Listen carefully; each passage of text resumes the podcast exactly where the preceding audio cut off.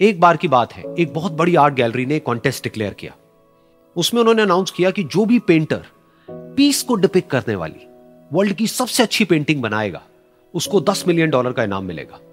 यह बात पूरी दुनिया में फैल गई और पूरी दुनिया से हज़ारों पेंटर्स ने अपनी अपनी पेंटिंग भेजी उस कॉन्टेस्ट में पार्टिसिपेट करने के लिए। उन हज़ारों पेंटिंग्स में से जो इस कॉन्टेस्ट के जजेस थे, उन्होंने फाइनली सौ पेंटिंग्स को शॉर्टलिस्ट किया और उन सौ पेंटिंग्स की एक एग्जीबिशन लगाई। उस एग्जीबिशन में इन सारे पेंटर्स को तो इनवाइट किया ही किया, साथ ही साथ मीडिया वाले भी बैठे हुए थे। और मीडिया वालों के साथ हज़ारों लोगों की भीड़ भी जमा थी, क्योंकि प्राइज अमाउंट इतना बड़ा था तो सबका इंटरेस्ट था ये जानने में कि कौन जीतेगा, कि वो पेंटिंग कैसी होगी और कौन वो पेंटर होगा जिसको इतना बड़ा अमाउंट मिलेगा। फाइनली वो दिन आ ही गया। वहाँ पर सारी ही पेंटिंग्स देखने लायक थी और एक से बढ़कर एक थी। उसमें से कुछ पेंटिंग्स थी जहाँ पर सबसे ज़्यादा भीड़ थी। जैसे एक पेंटिंग थी जहाँ पर एक बिल्कुल साफ़ पानी की नदी बह रही थी, जिसके पीछे कुछ पहाड़ थे, उसके ऊपर बर्फ़ जमी हुई थी और पीछे से सनराइज हो रहा था। एक और पेंटिंग थी जहाँ पर पेंटर ने पीस को डिपिक किया था फुल मून नाइट के थ्रू यानी कि एक बिल्कुल पीसफुल लेक थी, जिसका पानी बिल्कुल स्टिल था। इतना स्टिल कि उसके अंदर आप रिफ्लेक्शन देख सकते थे, आसपास में जो भी कुछ था उसका। बिल्कुल एक मिरर की तरह। और बिल्कुल डार्क आसमान में कुछ तारे चमक रहे थे और एक चाँद चमक रहा था। उसके अलावा एक पेंटिंग थी जिसमें बिल्कुल सफ़ेद बादल थे, नीला आसमान था और बिल्कुल हरी हरी घास थी। यानी कि सारी ही पेंटिंग्स ऐसी जिसको देख करके ही मन शांत हो जाए। तो कॉन्टेस्ट बहुत ही टफ था, क्योंकि सारी पेंटिंग्स एक से बढ़कर एक थी तो जजेस के लिए शॉर्टलिस्ट करना कि कौन सी पेंटिंग बेस्ट है that was very very difficult लेकिन वो मोमेंट आ ही गया जब जजेस ने अपना माइंड मेकअप कर लिया। और एक पेंटिंग को इन सारी पेंटिंग्स में से सिलेक्ट कर लिया और उस पेंटिंग को एक बड़े से कर्टेन के पीछे रख दिया। सामने वो सारे पेंटर्स बैठे हुए थे मीडिया वाले थे और हज़ारों लोगों की भीड़ थी। सबकी क्यूरोसिटी बढ़ती चली जा रही थी क्योंकि अमाउंट बहुत बड़ा था। लेकिन जैसे ही वो पर्दा हटा और सामने से सबने उस पेंटिंग को देखा तो सब हैरान रह गए। सब एक दूसरे की शक्ल देखने लगे। किसी को कुछ समझ नहीं आ रहा था कि एक्चुअल में हो क्या रहा है। क्योंकि वो पेंटिंग जो वहाँ पर दिख रही थी, वो दूर दूर तक शांति को डिपिक्ट नहीं कर रही थी।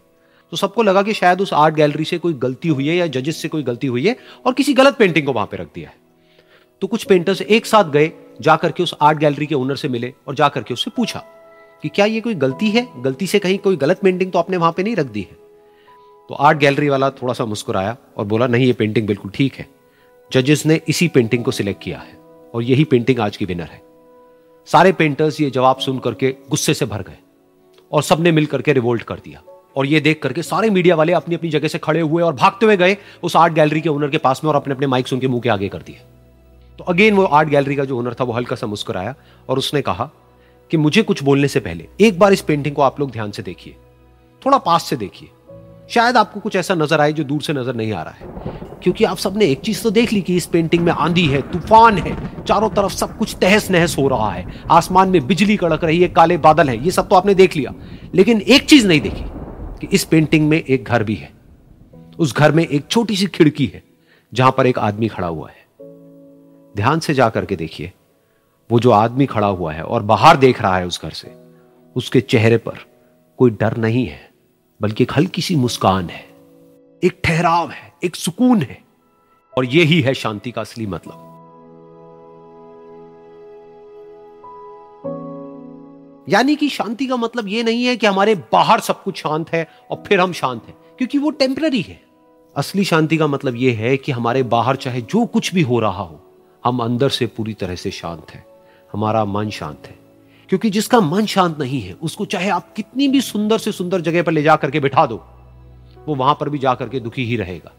लेकिन दूसरी तरफ़ से, जिसका मन शांत है, उसके बाहर चाहे कुछ भी हो रहा हो, चाहे मौसम कैसा भी हो चाहे उसके आसपास में सब कुछ तहस नहस हो रहा हो, तूफ़ान हो, लेकिन वो अंदर से बिल्कुल शांत रहेगा। और यही है शांति का असली मतलब।